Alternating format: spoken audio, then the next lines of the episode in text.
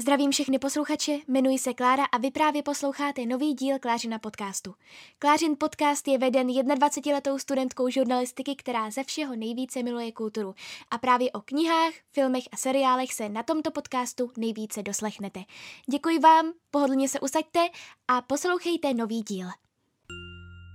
Zdravím vás a ještě jednou vás moc vítám u nového podcastu.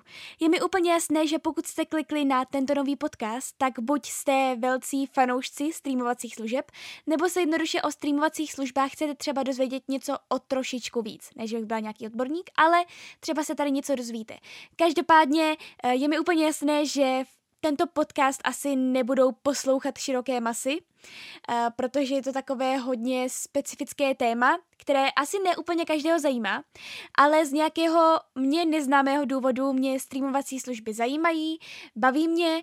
Nějak mě to téma celkově fascinuje, ráda sleduji streamovací služby, samozřejmě jsem uh, velmi častým uživatelem, ale ráda sleduji i vývoj kolem nich a sleduji i vývoj vlastně nových streamovacích služeb a kdy se třeba dostanou k nám do České republiky a tak dále. Takže pokud uh, jste tady, moc vám za to děkuji, že teďka budete Budete mě chvíli poslouchat a uh, budete poslouchat to, jak tady mluvím o streamovacích službách, které jsou podle mě, které v dnešní době opravdu hýbou světem a proto by bylo fajn uh, si o nich třeba něco poslechnout, ale hlavním, hlavním posláním tohoto podcastu, řekla bych, by bylo to, abyste dokázali třeba rozlišit mezi různými streamovacími službami, protože často se mě třeba i ptáte, jaké seriály na Netflixu jsou nejlepší nebo jaké seriály třeba na H B O Go jsou nejlepší, přičemž nevíte, jaké si třeba... jakou streamovací službu si z toho vybrat. A ten, tenhle podcast by mohl sloužit jako takový návod, řekla bych, uh, mezi jakými službami si můžete vybírat. Já sama si většinou vybrat nedokážu, takže potom uh, odebírám uh, hodně streamovacích služeb a potom podle toho vypadá uh, můj účet a uh, vlastně moje výdaje za měsíc, kde uh, valnou většinu z toho tvoří streamovací služby. Uh, každopádně to jsem zase zabrousila někam, kam jsem nechtěla. Takže, jak jsem říkala, moc vám děkuji za poslech tohoto podcastu, doufám, že vás bude bavit a ač je to pro takovou trošku omezenější skupinu společnosti, tak doufám, že se z tohoto podcastu něco dozvíte a že třeba pak budete na konci vědět, jaké seriály stojí za to, protože samozřejmě připojím i nějaké moje tipy na seriály na daných službách a budete třeba vědět, jakou streamovací službu si pořídit. Takže abych začala nějakým úvodem, tak jak jsem říkala, streamovací služby dost hýbou světem. A to především v době této koronavirové krize. Protože najednou se uzavřely kina, uzavřely se divadla, veškerá kultura v podstatě skončila. A jediné, co jsme mohli sledovat doma, byly filmy a seriály. No a kde jinde je najít, nebo kde jinde najít nejlepší, nejrozšířenější knihovnu, než právě na streamovacích službách. A právě proto vlastně počet odběratelů za tuto dobu velmi stoupl, což je samozřejmě pochopitelné. No, ale jak jsem říkala, třeba někdo z vás si nevěděl rady, jestli si pořídit spíš Netflix nebo H B O Go nebo obojí. Takže od toho jsem tady já, abych vám tady jako velký závislák na streamovacích službách třeba nějakým způsobem poradila. Jak jsem teda říkala, tak jsou neustále populárnější a populárnější. Je to vidět vlastně nejenom ve světě, ale i tady v České republice, kdy každým rokem je více a více odběratelů různých streamovacích služeb. Um, Jak jsem i taky říkala už, tak z nějakého důvodu mě velmi zajímají a jsem samozřejmě velkým a velmi častým divákem těchto služeb. E, pojďte se teda se mnou podívat na ty úplně nejznámější a začneme v podstatě takovým streamovacím gigantem a tím je Netflix. Dlouho předtím, než u nás začal fungovat Netflix, tak jsem viděla všude, v té době ještě na Pinterestu a tak dále, jsem viděla e, vlastně takové heslo Netflix and chill. Spoustu těchto obrázků s tímto heslem házelo na Pinterest i na různé další uh, sociální sítě. Uh, spoustu Američanů, kteří tuto službu měli už déle, k historii se hned uh, dostanu. Každopádně já jsem vůbec netušila, co ten Netflix je. Uh, říkala jsem si, proč je tam to and chill a proč to mají ti Američani tak rádi. No a pak jsem se dozvěděla, že je to právě streamovací služba. Já jsem se do té doby vlastně moc nezajímala o streamovací služby, o Netflix, protože do té doby jsem moc na seriály ani nekoukala. Každopádně pak přišly Stranger Things, což u mě bylo takovým zlomovým bodem, proč si ten Netflix vlastně pořídit. Pojďme se ale spolu nejdřív podívat na trochu historie. Společnost vznikla už v roce devatenáct set devadesát sedm, což mě osobně velmi překvapilo, protože já jsem myslela, že to bylo třeba v Americe Chápala jsem, že už to tam bylo nějakou dobu, rozhodně delší než u nás v České republice, ale myslela jsem si, že to fungovalo třeba od roku dva tisíce deset, ale opravdu ten prvopočátek byl už v roce devatenáct set devadesát sedm. Původně Netflix fungoval jako videopůjčovna, která půjčovala filmy na D V D. Videopůjčovny fungovaly i u nás, pokud si je pamatujete.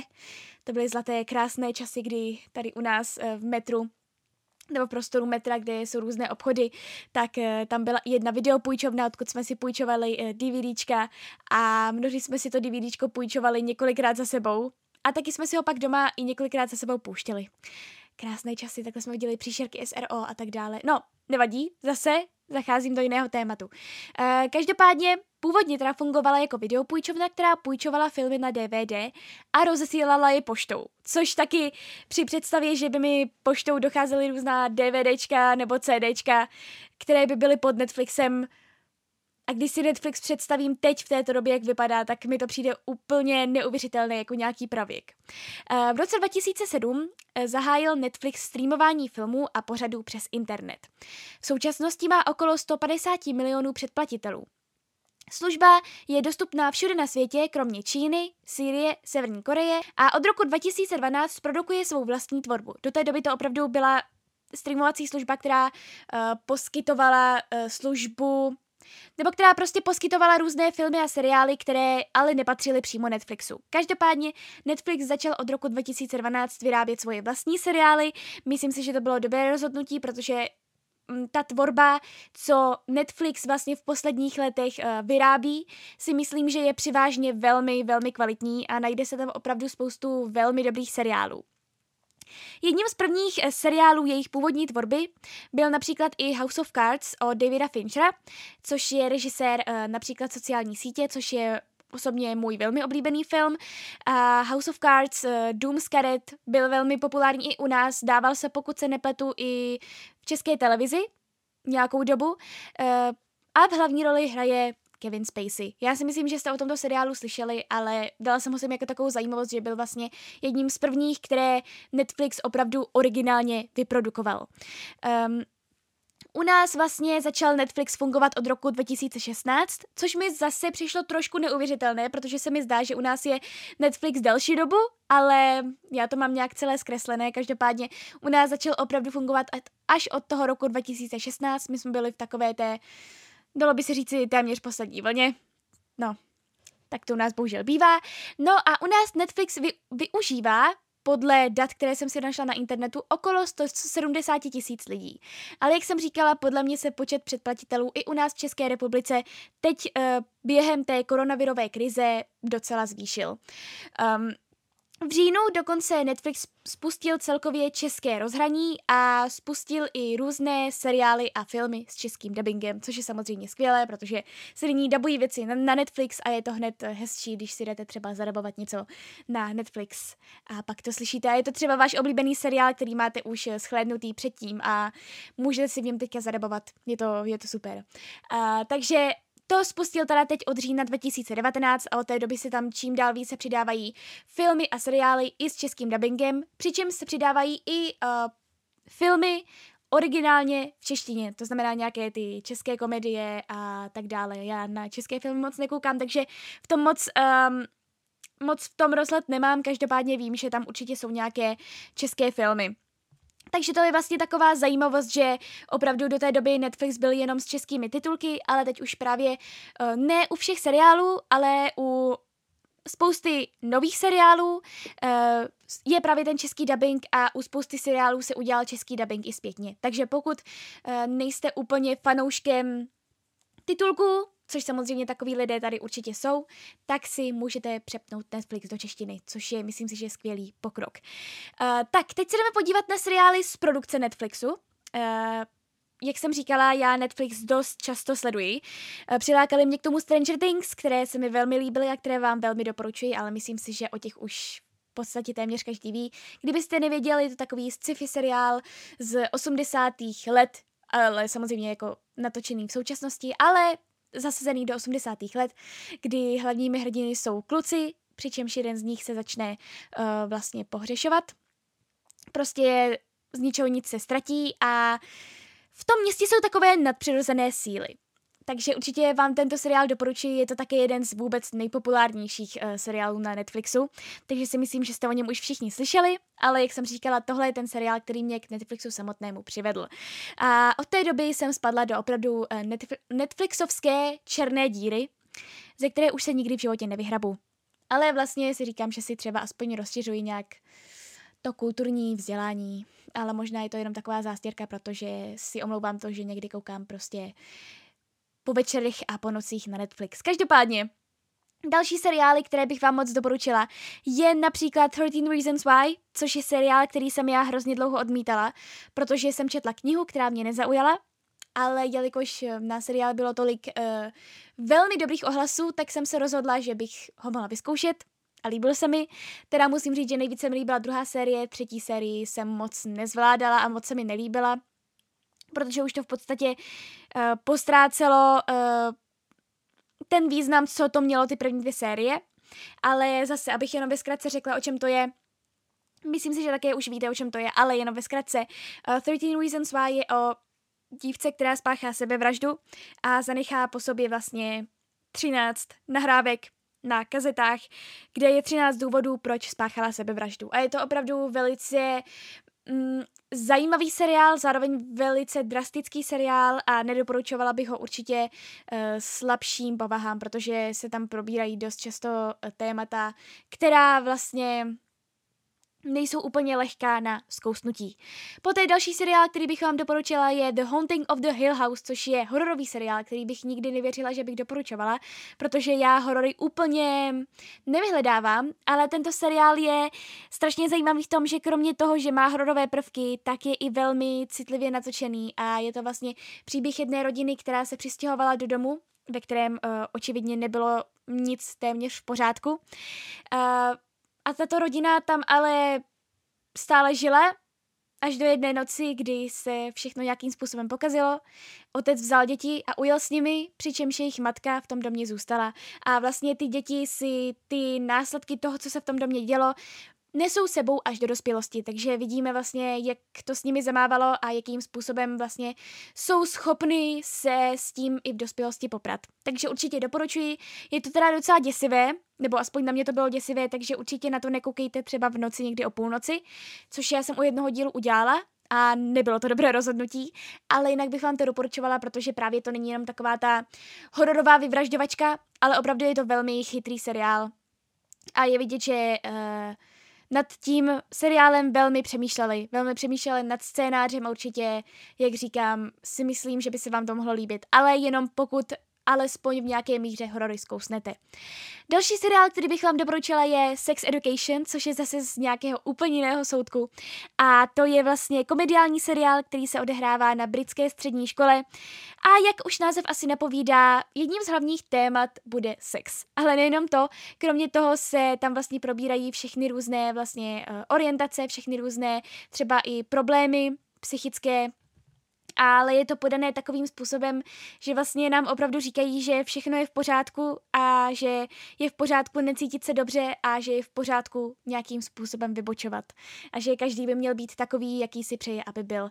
Takže určitě se na to podívejte, zase je to jeden ze seriálů, který jsem začala, který jsem rozkoukala, uh, pak jsem ho nějakým způsobem nechala třeba půl roku ležet, ale potom zase na naléhání okolí jsem si ho pustila a jsem za to moc ráda, protože jsem se opravdu takhle od srdce u seriálu hodně dlouho nezasmála, jestli vůbec. A opravdu si myslím, že je to kvalitní, kvalitní, velmi chytrá komedie, která vás bude určitě bavit, i přestože třeba téma, kterého tento seriál je plný, úplně nevyhledáváte. Já ho taky úplně nevyhledávám, ale Sex Education je jedna z nejlepších věcí, co jsem za poslední roky opravdu viděla. A jsem zároveň i ráda, že jsem si teda Sex Education mohla i zadabovat. Další seriál, který vám doporučím a je zase z úplně jiného soudku, tak je Black Mirror, což teda není úplně uh, originálně Netflix seriál. Původně je to britský seriál, který, myslím, spadal pod B B C, pokud se nepletu, ale od třetí série spadá právě pod Netflix, který ho koupil. A uh, tento seriál je zase, není pro slabé povahy, protože uh, probírá vlastně různá témata, jak technologie může působit na člověka a na společnost a jak by to vlastně ve společnosti mohlo, pokud se necháme pohodit nějakou technologií, vypadat i u nás za několik třeba let, za několik desítek let nebo třeba jenom za několik pár let. Každopádně tento seriál je opravdu zase jedním z nejkvalitnějších, co vůbec Netflix nabízí, protože každý díl je úplně jiný. Nemusíte koukat určitě třeba na první díl, první série a pak pokračovat postupně. Můžete, můžete si vybrat uh, díl, který vás bude bavit, který vás svým tématem nějakým zaujme. Uh, já musím říct, že mě zauj- zaujala Mě zaujaly téměř vlastně všechny epizody toho seriálu, ale nějaké víc, nějaké míň, ale vlastně, když to vemu tak nějak v celku, tak opravdu uh, Black Mirror je jeden z opravdu nejlepších seriálů, který jsem také kdy viděla. Je to hodně dramatické a v každém díle se teda probírá to, uh, probírá vlastně různý způsob technologie, která uh, působí nějakým způsobem na člověka. Třeba první díl, první série je... Nejedná se tam tolik o tu technologii, bych řekla, jako pak v těch dalších dílech, ale vlastně o tom, že je unesená nějaká velice vysoce postavená osoba, pokud se nepletu, je to snad nějaká princezna a je vlastně na britském premiérovi, aby to nějak vyřešil a on je vlastně vydíraný a musí dělat různé věci pro to, aby, aby ji dokázal zase osvobodit. A je to teda hodně, hodně velká síla, ale mě právě tento první díl přesvědčil k tomu, abych se podívala na další díly. Můj osobně nejoblíbenější je, a to už jsem tady asi říkala mnohokrát, ale zmíním to znovu, je to Nosedive, což je první díl třetí série a také vlastně první díl, který spadá právě pod ten Netflix, který je tak strašně blízko naší uh, přítomnosti, že je to až děsivé, protože tam šlo vlastně o to, že si lidé posílali navzájem hodnocení podle toho, jak se chovali a co udělali a lidé nad sebou měli vlastně takové tabulky vznášející se uh, a měli nad sebou vlastně hvězdičkové hodnocení a různé služby, různé věci byly třeba povolené až od nějakého hvězdičkového hodnocení. Zároveň, pokud máte rádi interaktivní věci, tak právě pokud si předplatíte Netflix, tak tam je i jeden, právě od Black Mirror je tam i jeden interaktivní film, a to Bandersnatch, kde si vy sami můžete vybrat, jak ten film vlastně skončí, takže myslím si, že Black Mirror určitě jsem, už jsem ho tady vychválila hodně, ale určitě se na něj podívejte, protože to opravdu stojí za to. No a pak tady máme další seriál a to The Politician, což je seriál, který se mně osobně líbil. Nebylo to tak, že by byl asi můj úplně nejoblíbenější, ale zase byl to hrozně zajímavý pohled na vlastně eh, politická situace v Americe eh, byla zprostředkovaná skrze vlastně volby na střední škole. A zase bylo to zajímavé sledovat, jak to chodí třeba na nějakých těchto uh, velmi luxusních středních školách, soukromých středních školách někde v Kalifornii. A bylo zajímavé sledovat vlastně uh, jakým způsobem třeba probíhají i volby v Americe. I přestože tohle byly vlastně volby na střední škole, tak jakým způsobem třeba se už rodí ti lidé, kteří pak právě vedou Ameriku. Ale co mě nejvíc dostalo, bylo to, že tam hlavní roli hrál můj velký oblíbenec Ben Platt, který zahrál naprosto geniálně, dokonale. Ona přímo, ta role byla napsaná pro něj, protože prostě Ryan Murphy, který ten seriál režíroval, mimochodem i režisér například seriálu Glee nebo American Horror Story, tak, tak řekl, že Ben Platt ho tak okouzlil, že prostě pro něj napsal seriál, což je neuvěřitelné, takže to bych vám taky určitě doporučovala. Ale tím seriály na Netflixu samozřejmě nekončíme, mám tady ještě pár takových typů, jedním z nich je například Unbelievable, což je seriál, který jsem dokoukala asi před týdnem, je to seriál o tom, jak mladé ženy chodí znásilňovat muž do jejich domů v noci, kdy je vlastně přepadne a v noci je znásilní a právě se to stalo i jedné dívce v tomto seriálu, kolem které se v podstatě tento seriál pak točí a tato dívka s tím jejím případem přišla na uh, policii, přičemž policajti jí nevěřili a ona se tak rozhodla stáhnout vlastně to obvinění, za což pak ona sama byla obviněna, a což sebou neslo hrozné následky, protože najednou na ní všichni koukali skrz prsty, že si všechno vymyslela, jenom proto, aby byla zajímavá. A je to opravdu velmi bolestivé, zároveň velmi zajímavé sledovat, co, jak to vlastně třeba i chodí uh, v um, policejním systému v Americe, a nejenom v Americe. A oni se totiž toho potom vlastně v závislosti na tom se stala znovu tato věc různým dalším ženám a tak se rozhodnou dvě vyšetřovatelky, dvě detektivky tento případ vyřešit. A je to velmi zajímavé, co vlastně všechno může projít a taky i velmi zajímavé sledovat, jak moc se může názor společnosti změnit jedním tvrzením. Takže to bych vám taky určitě doporučovala, pokud máte rádi takovéto kriminálky napínavé. Určitě si myslím, že to stojí za zkouknutí, je to také jedna z velmi kvalitních věcí. No a jako poslední, co jsem já viděla a moc ráda bych vám to doporučila, je minisérie a to Unorthodox, což je taky minisérie, kterou jsem viděla asi před třemi týdny. A je to minisérie o židovce, o ultraortodoxní židovce, takže to znamená, že vlastně její celá židovská rodina dodržuje velmi přísná pravidla podle jejich víry. A tato židovka se pak rozhodne utéct. Utéct z New Yorku do Berlína, kde má mámu a kde by utekla všem těm pravidlům, které jí celý život svazovaly. Velmi, velmi povedené, je to dokonce natočené na základě skutečných událostí. Určitě se na to podívejte, pro mě tam bylo spoustu věcí nových, já jsem o ultraortodoxních židech a o tom, jak to u nich chodí, téměř nic nevěděla. A tohle mi teda otevřelo oči a určitě si myslím, že to otevře oči všem, kteří se na to koukali nebo kteří se na to podívají, protože si myslím, že je to opravdu velmi dobře natočené, zároveň velmi informativní, takže a máte, má to opravdu jenom čtyři díly, takže to máte za chvíli zkouknuté.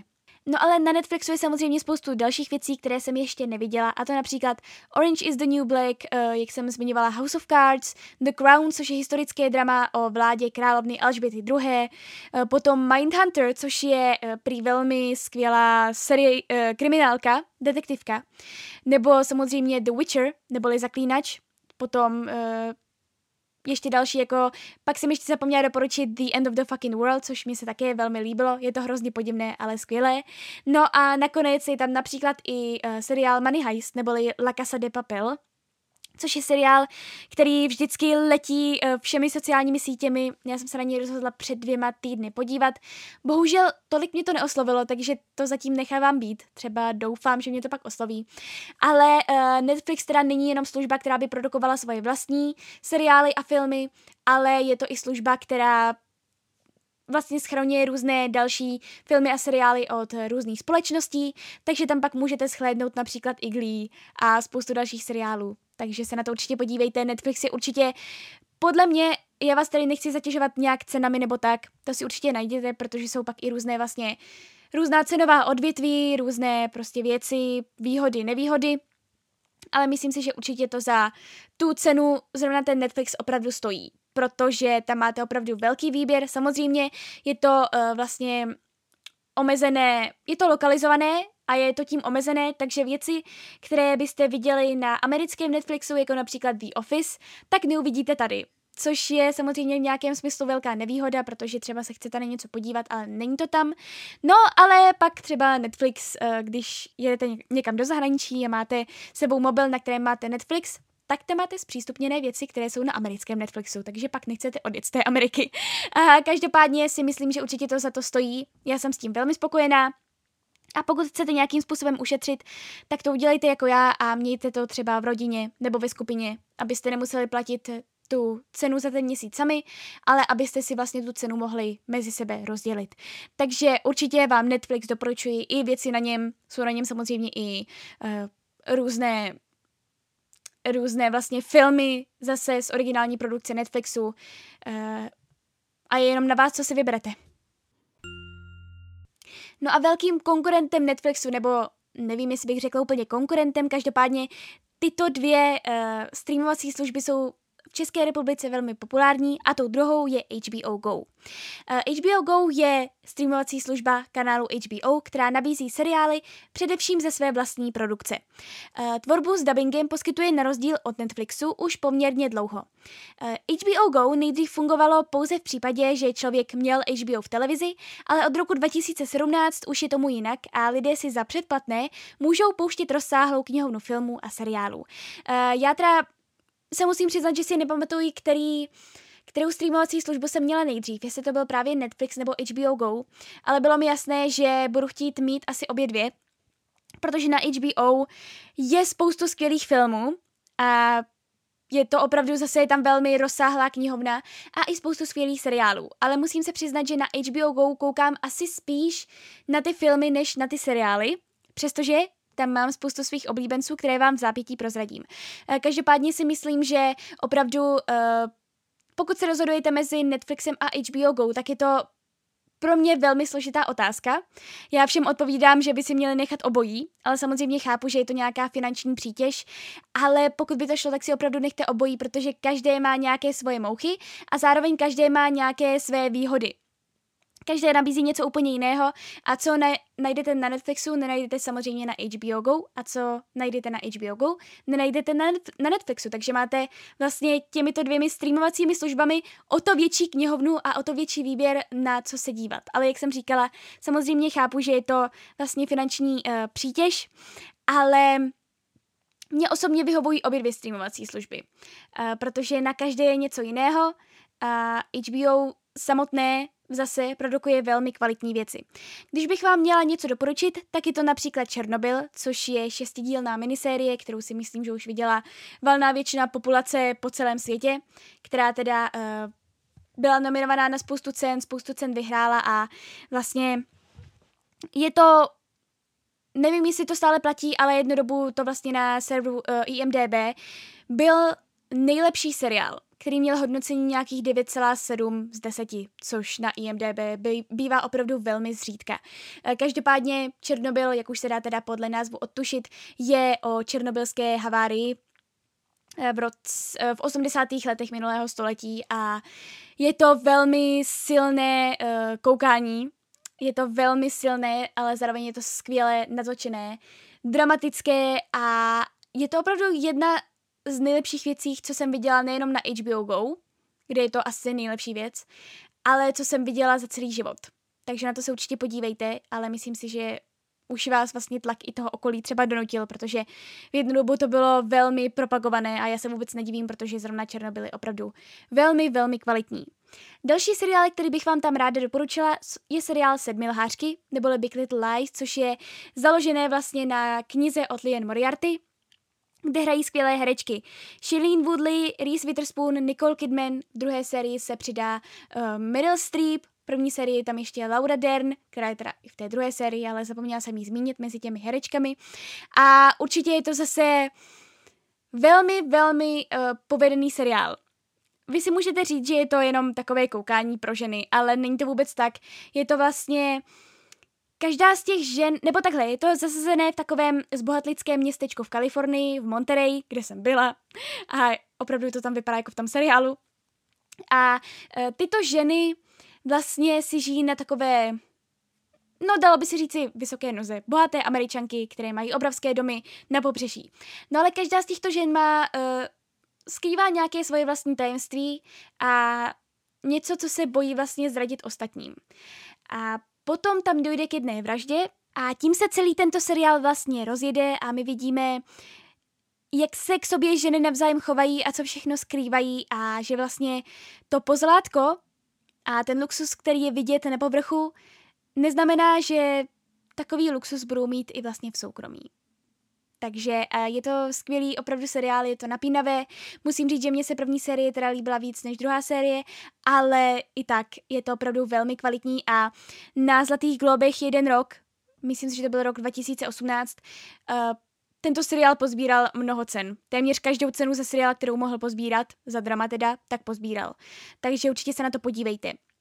Poté bych vám doporučovala od stejného režiséra Ostré předměty, které jsou zase založené na knize od Gillian Flynnové, což je podle mě nejlepší autorka psychothrillerů. Uh, možná se budete divit, že to je od stejného režiséra jako, od, jako právě Sedmi lhářky, ale opravdu to tak je.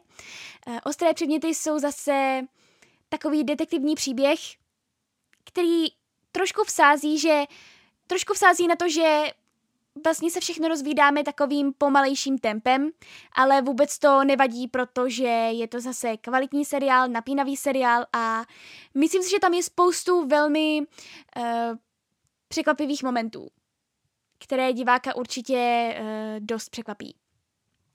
Pak tady máme ještě minisérii Patrick Melrose s Benediktem Cumberbatchem v hlavní roli, což je také úžasná minisérie, kde teda se opravdu Benedict Cumberbatch předvedl a je to jedna z jeho asi nejlepších rolí, ve které jsem ho viděla. Poté tady máme další minisérii a to Olive Kittredgeová, což je zase o ženě, která vlastně o životě jedné ženy, která nemá úplně nejlepší postoj k životu. Uh, je spíše taková velmi pesimistická. Pak tady máme i seriál True Detective, což je zase detektivka s Woodym Harrelsonem a s Matthewem McConaugheym, teda první série. Pak ty další série už jsem nekoukala, protože mě nezaujaly tolik jako první série, ale zase je to pomalejší detektivka, ale určitě za to stojí. A potom se můžete podívat i na The Outsider, což je seriál, který jsem já zatím ještě nedokoukala, ale je to poměrně nový seriál, který je založený na knize od Stephena Kinga. A všude slyším jenom velmi pochvalné recenze, nadšené recenze, takže se na to musím dokoukat.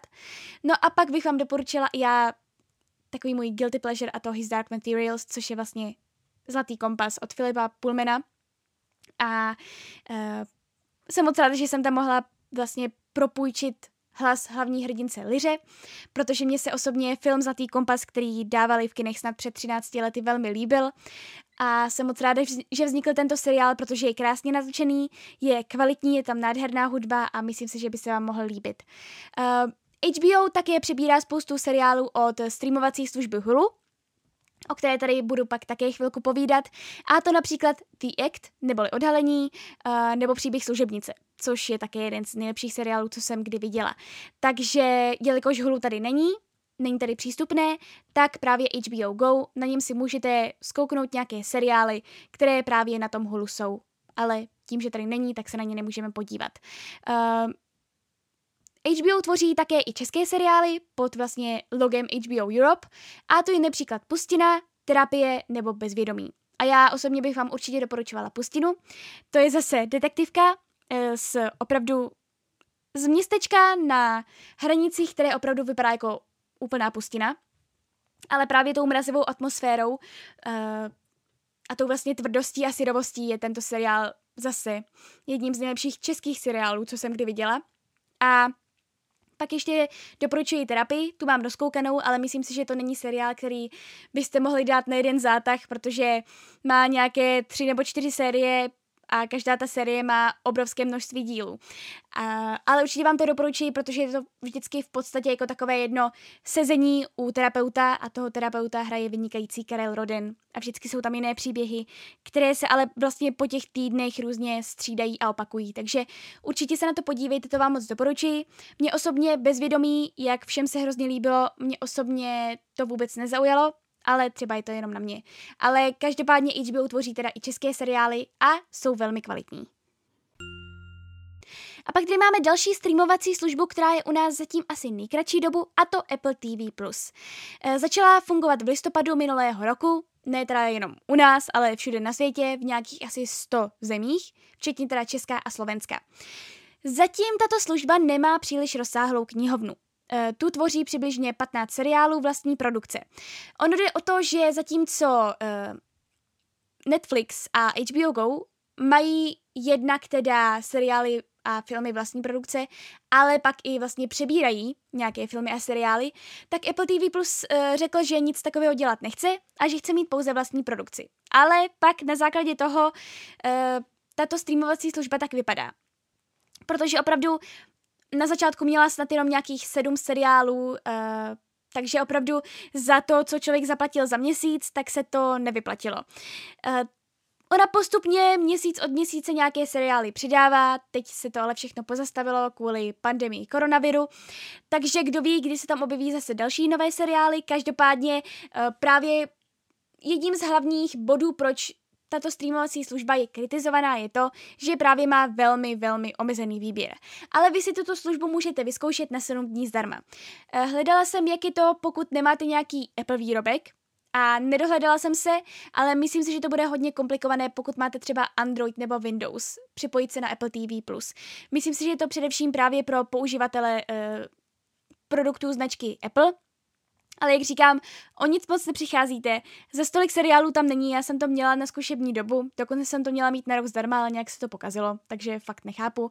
Ještě jenom řeknu, že tam není český dubbing, jsou tam jen titulky, takže českého dubbingu se tam zatím nedočkáte. Uh, a ostatní filmy si můžete půjčit nebo zakoupit, což si myslím, že je docela další mínus u této streamovací služby, protože uh, když už platíte za, za ten měsíc ty peníze, tak bych čekala, že tam budete mít právě i výběr různých filmů a seriálů, které teda nejsou z produkce Apple T V, ale uh, oni tam právě nabízí různé seriály a filmy, jako například Tenkrát v Hollywoodu, Joker a tak, ale za to si musíte zaplatit navíc. Takže pokud ten film chcete, chcete ho mít na dobro, tak si za ní zaplatíte v podstatě jako za DVDčko. Můžete si ho jenom vypůjčit, ale taky za to platíte a máte čtyřicet osm hodin na to, abyste se na ní podívali. Uh, což také vlastně stojí od nějakých padesát do sedmdesáti korun, což si řeknete, že třeba byste chtěli vidět víc těch filmů, ale hodně se to prodraží i s tím, co pak platíte za ten měsíc. Takže si myslím, že Apple T V má zatím spíše mínusy než plusy. A mluvím teda z vlastní zkušenosti, jak říkám, zkoušela jsem to, uh, ale já jsem, si, já jsem to zkoušela jenom z jednoho jediného důvodu. A to kvůli seriálu uh, The Morning Show, což je seriál, který vám tady doporučuji stále. Budu vám ho doporučovat stále, protože si stále myslím, že nemá dostatek diváků, nemá tolik diváků, diváků, kolik by to zasloužilo. Samozřejmě chápu to, protože prostě zase jsou to peníze navíc a jak říkám, nejsem si jistá, jak uh, tento seriál, jak se na něj jde podívat, pokud nemáte Apple produkty. Každopádně je to teda o zákulisí jedné ranní show a o vlastně kauze Me Too, kdy vlastně se celý svět dozví, že jeden z velmi populárních moderátorů této ranní show právě e, zneužíval tamnější e, pracovnice v této ranní show a najednou se všechno vlastně zhroutí. Hraje tam Steve Carell, Jennifer Aniston, Reese Witherspoon a je to opravdu zase jedna z nejkvalitnějších věcí, co jsem kdy viděla. Skvěle natočené, velmi blízké téma mě, takže mě to velmi zaujalo a myslím si, že pokud máte rádi takové ty velmi dramatické napínavé seriály, kdy nevíte, jak ten díl skončí a jak bude další díl pokračovat, tak určitě bych vám to doporučila, ale je to teda jediný seriál, který jsem zatím z produkce Apple T V zkoukla. Potom se chci podívat ještě na seriál, který je poměrně nový a ten se jmenuje Home Before Dark a je to o devítileté reportérce, která se vlastně nějakým způsobem rozhodla odkrýt jednu nevyřešenou záhadu. Takže uvidíme, zase láká mě to téma té novinařiny. No a kromě toho tam můžete třeba vidět seriál C s Jasonem Momou, který hrál v Aquamanovi. Mně osobně se ten herec vůbec nelíbí, hlavně vzhledově, ale řekla jsem si, že by vás to třeba mohlo zaujmout, protože třeba ho máte rádi. No a nebo například seriál Dickinson o Emily Dickinson, ale je to, jak jsem tak četla, pojeté velmi, velmi moderním způsobem. Takže to asi nebude úplně pro opravdové fanoušky Emily Dickinson, protože tam je to prý pojeto opravdu velmi, velmi moderně, takže taky jsem se na to nepodívala a zatím bohužel, jak říkám, teda na Apple T V Plus nevidím moc uh, výhod, spíše ty nevýhody. Už jenom to, že vlastně pokud se chcete podívat na nějaký film nebo seriál z, ne z jejich produkce, tak ho si musíte zaplatit navíc, což si myslím, že je velká, velká nevýhoda. A pak tady máme v podstatě, dalo by se říci, poslední zahraniční službu, uh, která je přístupná u nás, a to Amazon Prime Video. Amazon Prime Video jsem vyzkoušela, podívala jsem se na dokument o Jonas Brothers a zjistila jsem, že nic moc tam není, tak jsem si ho zrušila. Každopádně obnovila jsem si ho v únoru, protože jsem zjistila, že to je jediné místo, kde je seriál The Office, který je v Americe na Netflixu, ale přesouvá se tam postupně na novou streamovací službu Peacock T V. A tak jsem si řekla, že si teda ten Amazon Prime Video, že si to zaplatím a že uh, budu koukat na těch devět sérií, protože samozřejmě se mi je nechtělo nikdy schánět, protože devět sérií je devět sérií. No a tak jsem to měla aspoň hezky pohromadě a jo, vlastně mi to vyhovovalo. Není to vyloženě tak, že by se mi tahle služba extrémně líbila. Myslím si, že mají docela velký zase, uh, že mají docela velkou knihovnu, rozhodně ne tak rozsáhlou jako například Netflix nebo H B O Go, ale rozhodně větší než například Apple T V. Každopádně, služba také nabízí k zapůjčení nebo zakoupení filmy a seriály a má také vlastní obsah. Mezi ten vlastní obsah patří například úžasný seriál, na který stále nekouká dost lidí, a to Marvelous missus Maisel, a nebo Good Omens, což je zase seriál, který miluje moje ségra Áďa a do kterého mě v podstatě stále tlačí. Ale ten vznikl teda v koprodukci s B B C. No a kromě toho se tam můžete třeba podívat na seriál Fleabag, což je úžasný komediální seriál, který právě na letošních Zlatých globech a Emmy uh, pozbíral nesmírně mnoho sošek a je to opravdu velmi dobrý komediální britský seriál, který teda patří pod Amazon Prime, Amazon Prime Video a myslím si, že by se vám to mohlo líbit, protože tento seriál, uh, já už jsem o něm povídala v nějakém podcastu, ale on takzvaně má vlastně uh, techniku breaking the fourth wall, což znamená, že vlastně hlavní postava uh,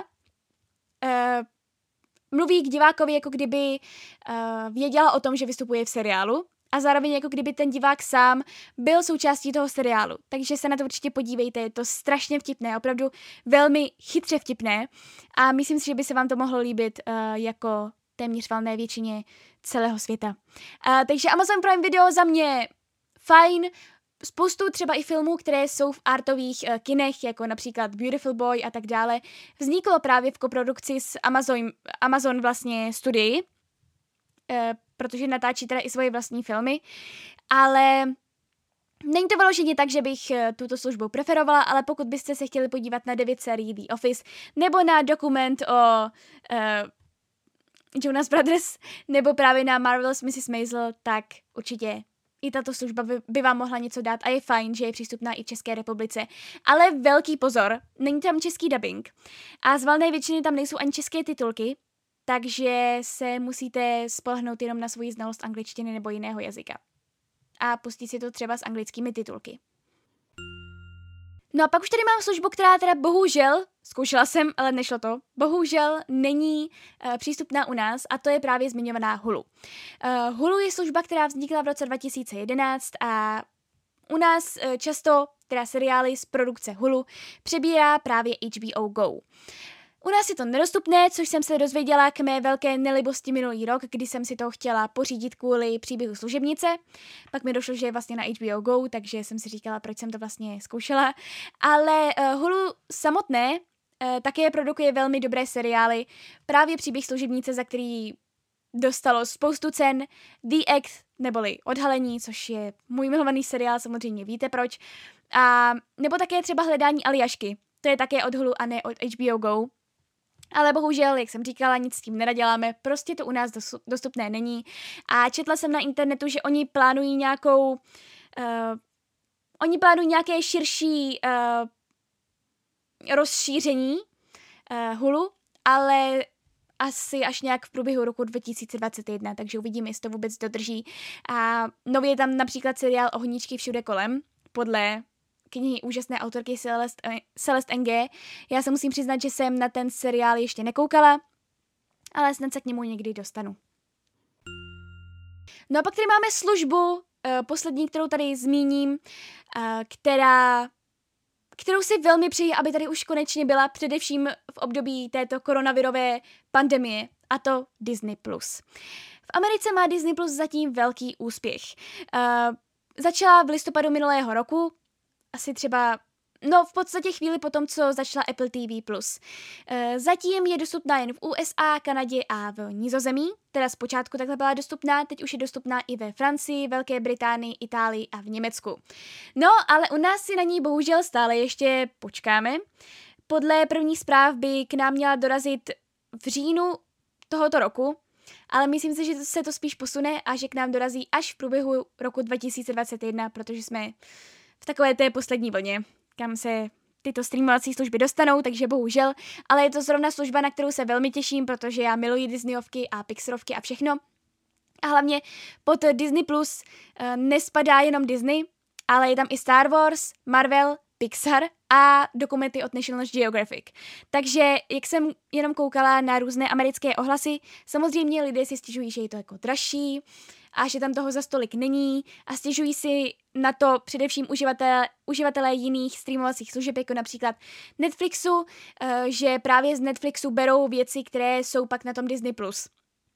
ale ono totiž Disney chce mít opravdu ten monopol na ty jejich věci, to znamená, že Marvelovky opravdu budou jenom na Disney plus, Disneyovky budou opravdu jenom na Disney plus, Pixarovky taky, to samé, prostě aby to měli jenom a pouze tam, aby si ty lidé prostě předplatili tuto službu.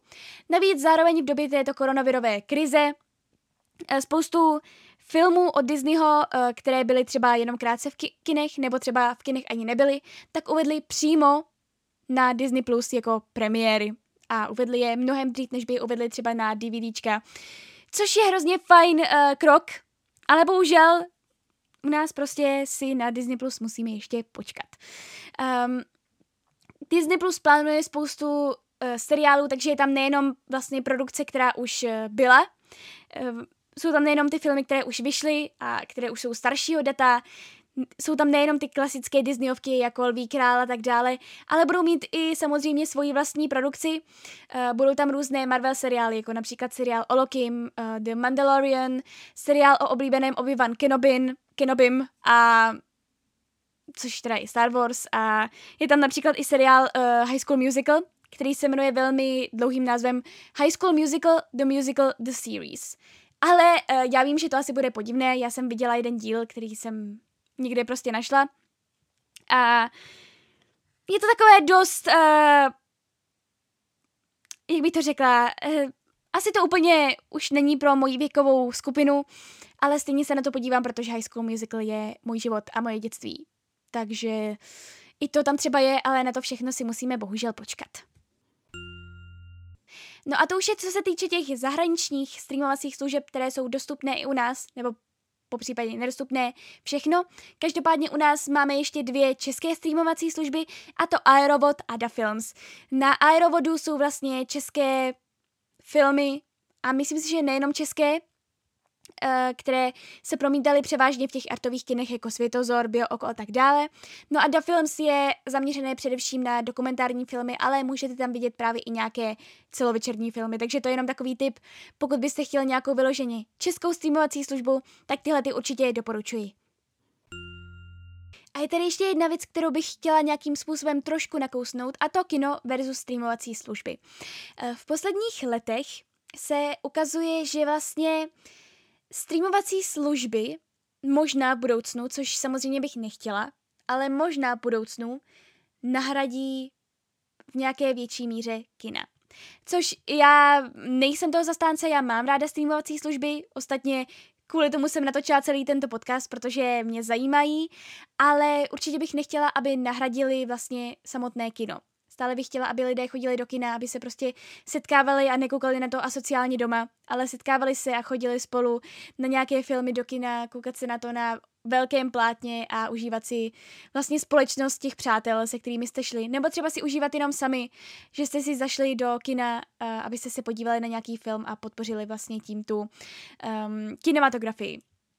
Každopádně, v posledních letech se objevují lidé, který, kteří jednak, nebo režiséři, kteří buď mají velmi rádi streamovací služby a rádi na ně natáčejí různé filmy, klidně i celovečerní, a nebo také velcí vlastně mm, odpůrci těchto streamovacích služeb, kte- služeb, kteří říkají, že není dobré, aby tyto streamovací služby se tolik rozvíjely a že určitě by neměly filmy nebo seriály, když, by, když mluvíme o Zlatých globech, že by neměly být nominované na nějakou cenu, jestliže prostě jsou na streamovacích službách. Každopádně streamovací služby uh, zaznamenaly velký úspěch, počínaje například Rómou, což byl film, který vyšel na Netflixu a jenom chvíli byl v kinech. Vlastně jenom v uh, omezené distribuci, jenom na pár týdnů, na dva, na dva, na tři týdny.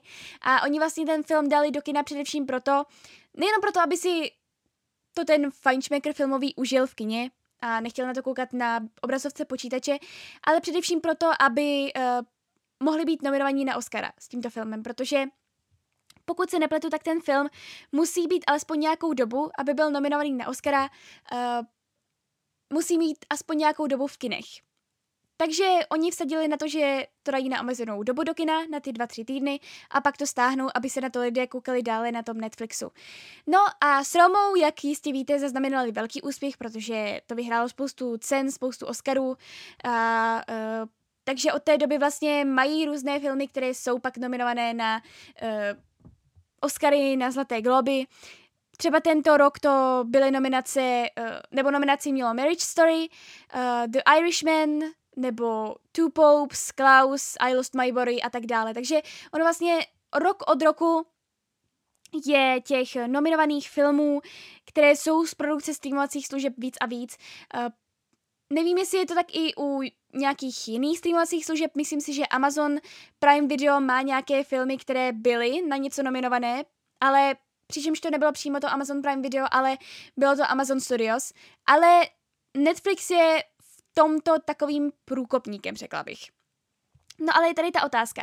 Jestli vlastně můžou nebo mají uh, nárok na to být nominované, když opravdu se téměř nedávají v kině a jsou tam opravdu jenom na omezenou distribuci, jenom na těch pár týdnů, jenom proto, aby vlastně byly nomino- nominované na toho Oscara. Nevím, já sama v této otázce si úplně jako nedokážu odpovědět, protože, jak říkám, streamovací služby ráda mám, ale zároveň nevím, nevím, jestli je to úplně fair vůči těm filmům, které opravdu byly natočené proto, aby se shlédly v kině a potom po případě třeba na DVDčku, ale především proto, aby se shlédly v kině a nebyly natočené proto, aby se na ně koukali lidé na obrazovce počítače e, doma. Takže je to taková otázka, jestli mají nebo nebaj, nemají, každopádně e, mají s tím velký úspěch, jak jsem teda říkala, ten Netflix, takže si myslím, že určitě v dalších letech bude vsázet vždycky na nějaké filmy, které pak můžou nominovat na toho Oscara a že to vždycky bude v nějaké omezené distribuci v kinech. Uh, jak jsem říkala, já jsem zastánce streamovacích služeb, myslím si, že je to krok dopředu, myslím si, že takto, ať chceme nebo ne, bude v budoucnu fungovat nějakým způsobem celá televize, že vlastně lidé si budou předplácet různé streamovací služby a budou si tam vybírat různé věci, které budou chtít uh, sledovat a vlastně v podstatě televizní programy už nebudou existovat a televize bude jenom proto, aby uh, tam člověk koukal do té uh, knihovny té streamovací služby. Může se to zdát děsivé, ale myslím si, že takhle to fungovat bude. V otázce, je to otázka několika let.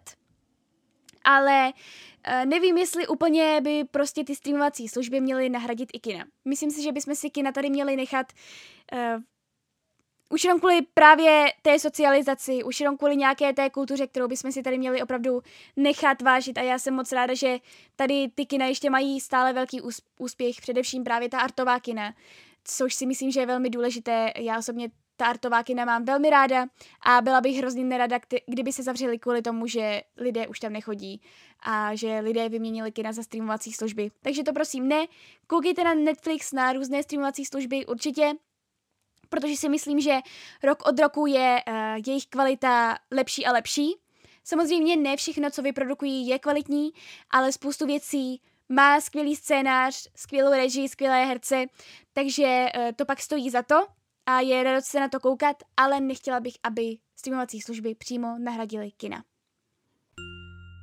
Takže to už se blížíme k úplnému konci tohoto podcastu. Já doufám, že vás to nějakým způsobem alespoň bavilo, třeba nějakým způsobem obohatilo, že jste se třeba něco aspoň dozvěděli, nebo jste načerpali nějaké tipy. Jak jsem teda říkala, já si úplně nedokážu vybrat, která streamovací služba je nejlepší. Každá má něco do sebe. Nejvíc bych si přála, kdyby tady už konečně spustili Disney plus, ale to ještě stále si na to bohužel počkáme. Ale když bych si měla vybrat mezi vlastně u nás dvěma nejulíbenějšími streamovacími službami, tak si opravdu nedokážu vybrat, jestli Netflix nebo H B O Go, protože jednu dobu mě baví to a jednu dobu mě baví to. Takže, takže si vyberte asi podle toho, které věci vás na tom zajímají víc. Takže děkuji vám ještě jednou za poslech tohoto podcastu, moc se omlouvám za různé přeřeky a tak dále, ale spoustu věcí jsem čerpala opravdu z hlavy, takže někdy jsem nedokázala úplně usměrnit ty moje myšlenky. Každopádně doufám, že se vám tento podcast líbil a uslyšíme se u dalšího podcastu. Mějte se krásně!